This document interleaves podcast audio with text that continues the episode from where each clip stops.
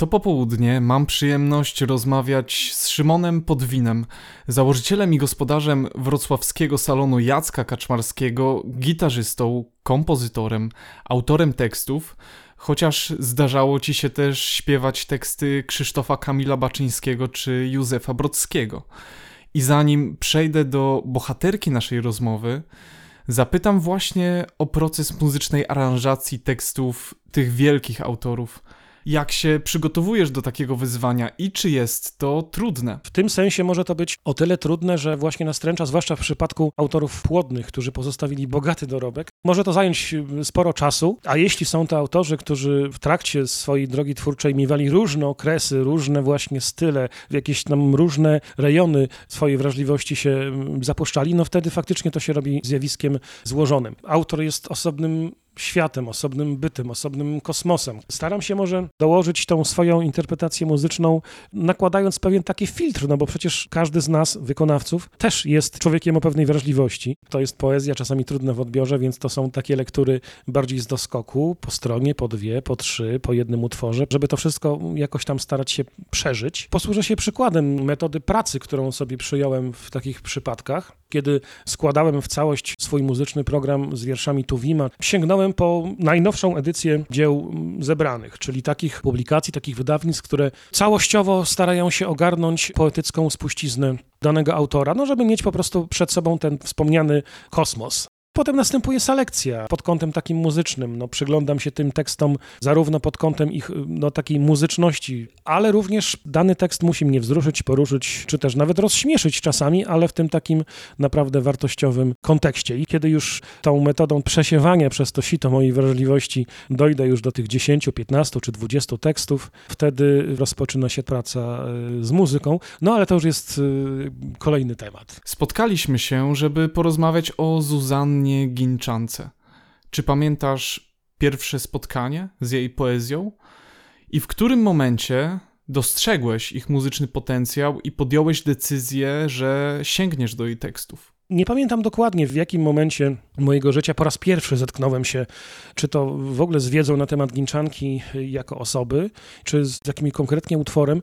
Podejrzewam, że było to jakieś zetknięcie być może w prasie, a jeśli w internecie, to może jakichś w początkach internetu. To musiał być, podejrzewam, wiersz opowiadający o okolicznościach dramatycznych non omnis moriar. Podejrzewam, że wtedy mnie bardziej porwała ta historia, ten moment taki iście filmowy, można rzec, podczas okupacji, kiedy została wydana w niemieckie ręce y, jako ukrywająca się mm, Żydówka w dramatycznych okolicznościach, ale jednak udało jej się z tej niewoli wymknąć.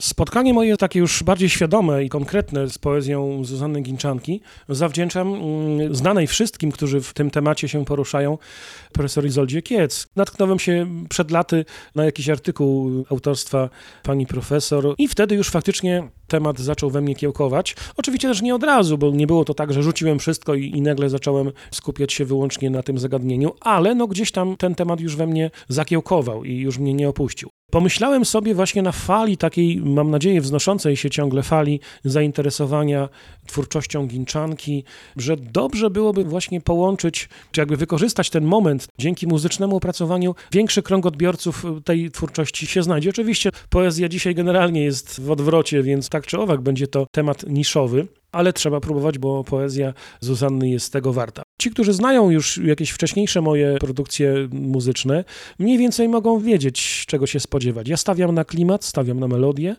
taką emocjonalną y, więź z tekstem. Staram się mm, każdy ten tekst wcześniej przeżyć. Ja jestem zwolennikiem zarówno jako słuchacz, jak i wykonawca pewnej oszczędności muzycznej. To znaczy, tekst jednak jest prymarny, musi być tutaj na planie pierwszym, a muzyka no, jest pewnym środkiem, jest pewnym narzędziem. Zdarza mi się słyszeć czasem różne opracowania z bardzo rozbudowanym instrumentarium, z, z jakąś aranżacją wielopiętrową. Mam wrażenie, że ten tekst danego autora wtedy gdzieś ginie w tym bogactwie aranżacyjnym, instrumentalnym. Oczywiście to wszystko jest, czy bywa piękne, wspaniałe, fantastyczne, ale wtedy tekst gdzieś schodzi na ten plan dalszy. Ja staram się mm, tekst zawsze mieć przed sobą. Staram się, aby on był właśnie najważniejszy. Kilka słów o konwencji. Ja gram na gitarze klasycznej. Czasem moi przyjaciele wspomagają mnie tak punktowo, że tak powiem, akordeonem, czy to pianinem, czy to skrzypcami. Dwoje ich było, dwoje ich żyło, od siebie w dali. Jasną świątynię w szkle i bursztynie wybudowali. Będą w jej lśnieniach słodzić swe pienia anieli. Serce nam zwiąże zachwyt nabożeństw, myśleli jak my. Lecz kiedy miły do swej dziewczyny przyszedł, świątynię niemą przygniotło brzemię ciszy. Powiódł swą miłą bezdroży spitość, bez słowa. I w letnich szaleństw burzliwe dale wołał jak ty. Które wiersze wybrałeś do muzycznej aranżacji? Co decyduje o kolejności, w jakiej znajdą się w repertuarze i jaki obraz poetycki wyłania się z tych utworów? Kiedy już tak gruntownie zapoznałem się z zachowaną twórczością Ginczanki, przebyłem tą drogę, o której mówiłem wcześniej. Doszedłem do kilkunastu tekstów. Starałem się podejść do tej twórczości w ten sposób, aby pokazać jak najszerszy właśnie zakres taki emocjonalny tej twórczości, bo o kolejności utworów w programie jednak decyduje jakiś kształt muzyczny. Zuzanna była osobą pogodną. To była dziewczyna naprawdę pełna życia, pełna energii.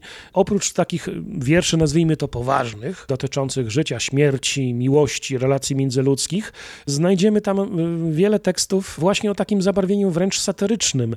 Takie komentarze bieżące, społeczno-polityczne, ale również takie bardziej uniwersalne na, na temat ludzkiej natury. Pełna paleta wszystkich chyba możliwych emocji, jakie można w poezji wydobyć. Wiersze o miłości, człowieku, o, o świecie, wiersze satyryczne, ale również i takie poważne, wiersze pisane gdzieś w chwili porażek życiowych, wiersze, mimo że autorstwa młodej osoby, ale już podsumowujące pewien krótki etap jej życia. Nie kieruję się jakimś kryterium chronologicznym dat powstawania tych tekstów. Bardziej chodzi mi tutaj o pokazanie właśnie tej wszechstronności, różnych odcieni emocjonalnych, zarówno w wierszach, które składają się na tej juwenilia, czyli te utwory powstałe w wieku młodzieńczym, jeśli nie dziecięcym. Jest taki wiersz ym, Gwiazdka, opowiadający o Wigilii, z niezgrabnymi rymami, z taką wydawałoby się frazą wręcz dziecięcą, a jednak już zdradzający wielki talent do takiej refleksji, autorefleksji autorki. Aż po te wiersze poważne, aczkolwiek nie zdecydowałem i chyba nie zdecyduję się na sięgnięcie po wiersz Non omnis moriar. To jest jednak, uważam, tak mocny przekaz. On krzyczy sam. Nie trzeba mu tutaj pomagać ani próbować jeszcze bardziej wzmóc poprzez muzykę. Przyznam się, że jeden wiersz wybrałem pod wpływem mojej y, niepohamowanej miłości do kotów. Jestem takim kociarzem z zamiłowania i musiałem jeden z wierszy Zuzanny, w których o kotach dachowcach przeuroczo wspomina, wybrać. Pomyśl o dachach istniejących ponad Twą sferą świadomości. Ileż tam spraw, ileż tam nigdy nienotowanych nigdzie dziejów. Ileż tam kotów księżyców, i lunatyków, i złodziejów. Złodzieje chudzi i nerwowi z powodu swoich złych nawyków. Za kominami okradają grubych pykników, lunatyków, schizofrenicy, lunatycy są romantycznie zakochani. I każdy śni lunatycznej, schizofrenicznej swojej bani. Brałeś na warsztat teksty poetów, ale także poetek. Przed Ginczanką zaaranżowałeś muzycznie teksty Haliny Poświatowskiej. Czy jest to dla ciebie w jakimś sensie większe wyzwanie? Poezja poetów i poezja poetek. Staram się, przyznam szczerze, o tym nie myśleć. Chcąc być wiernym tekstowi, y, nie da się uniknąć końcówek y, chociażby żeńskich, prawda? No, zawsze mnie mierzi, kiedy słyszę w interpretacji kobiet czy mężczyzn zmianę rodzaju, czyli de facto zmiany tekstu. Jest pula emocji, która jest wspólna dla nas niezależnie od płci. Każdy z nas się w życiu zakochuje, każdy z nas przechodzi rozczarowania. No, niestety pewnie większość z nas przeżywa jakieś zdrady albo sama zdradza. W przywołanej przed chwileczką poświatowskiej, tam są takie dwie dominanty czyli śmierć i miłość. To jest podobnie, myślę, jak u Zuzanny, bo przecież Zuzanna osaczona, zaszczuwana, prawda, pogrążona w takim koszmarze. Miłość i śmierć są no, tak immanentną częścią człowieczeństwa, że niezależnie od epoki, pewna pula tych emocji jest takim zbiorem wspólnym. Jeszcze pozostając w kręgu takich przypuszczeń, analogii z Wisławą Szymborską, ciągle, przynajmniej ja mam takie wrażenie, zawsze czytając Szymborską, nawet jej ostatnie wiersze, w tej jej melodii, w tym takim jej klimacie, ja ciągle tam dostrzegam tą młodą dziewczynę. Pisze ona o takich najprostszych, banalnych, z pozoru wydawałoby się banalnych rzeczach, które pod jej nie tyle piórem, bo pióro już jest tylko wykonawcą, pewnym narzędziem. Cały ten proces przecież dokonuje się mm, wcześniej w głowie. Jak ona potrafiła pięknie, mądrze, celnie pewne rzeczy przenieść na ten język literatury. Zuzanna, używając tej analogii właśnie z Szymborską, mam takie oczywiście podejrzenie tylko, że też w jej utworach ciągle widziałbym tą piękną dziewczynę z tych czarno-białych zdjęć, kiedy tak patrzy prosto w obiektyw, czy jak w tym jedynym kilkusekundowym ujęciu kamery, kiedy podczas tego dancingu w Adri widać, jak przepływa po sali. Odczytujesz twórczość Zuzanny Ginczanki na nowo i jednocześnie stajesz się jej rzecznikiem, oknem na świat dzisiejszych odbiorców. Jak byś opisał odpowiedzialność, która z tego wynika? Bez wątpienia jest to ciężar i odpowiedzialność, tutaj niezależnie od autora, którego się wybiera. Chcąc nie chcąc, każdy z takich wykonawców, z takich interpretatorów jest takim przekaźnikiem, jakimś takim filtrem, przez który dany poeta temu światu się pokazuje. Jest to droga nie do uniknięcia, po prostu trzeba przez nią przejść. Ja staram się do wszystkich tekstów podchodzić z wielkim szacunkiem i z wielką świadomością y, tejże odpowiedzialności. Z pewnych tekstów rezygnuję, uznawszy właśnie je za zbyt może osobiste, o takim kształcie emocjonalnym, który już jak gdyby wyklucza współudział, że tak powiem. Takim wierszem właśnie jest przywołany wcześniej wiersz Non omnis moriar. Zaśpiewać da się wszystko i opracować, ale no, przecież nie o to chodzi. Jest w tym wszystkim jakaś tajemnica, jakaś zagadka, jakieś takie misterium i poczucie misji we mnie drzemie. Kiedy planujesz zakończyć swoją pracę nad tekstami Ginczanki i jak będzie się można zapoznać z jej efektami? Nie potrafię w tym momencie określić jakiegoś terminu.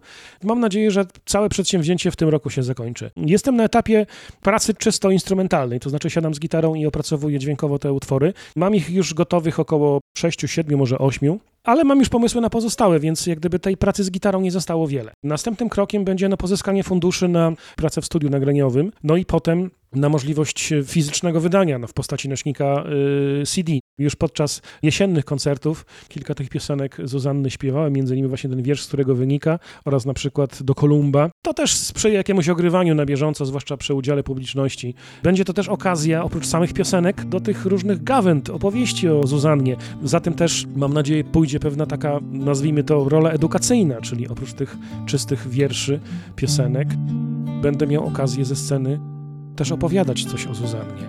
Pegasa dziś się na mnie dąsa. I beze mnie zwiał w zaświaty. Jestem sama i roztrząsana. Świata tego problematy Została zamordowana mając 27 lat, więc gdyby udało jej się przeżyć Holokaust i mogłaby nieskrępowanie tworzyć do końca długiego życia, to doczekalibyśmy się naprawdę wybitnej osobowości literackiej, być może jakiejś nawet noblistki. Uwikłałam się w oploty scholastycznych wątpliwości. Miłuję cię z głupoty? Czy głupieję od miłości?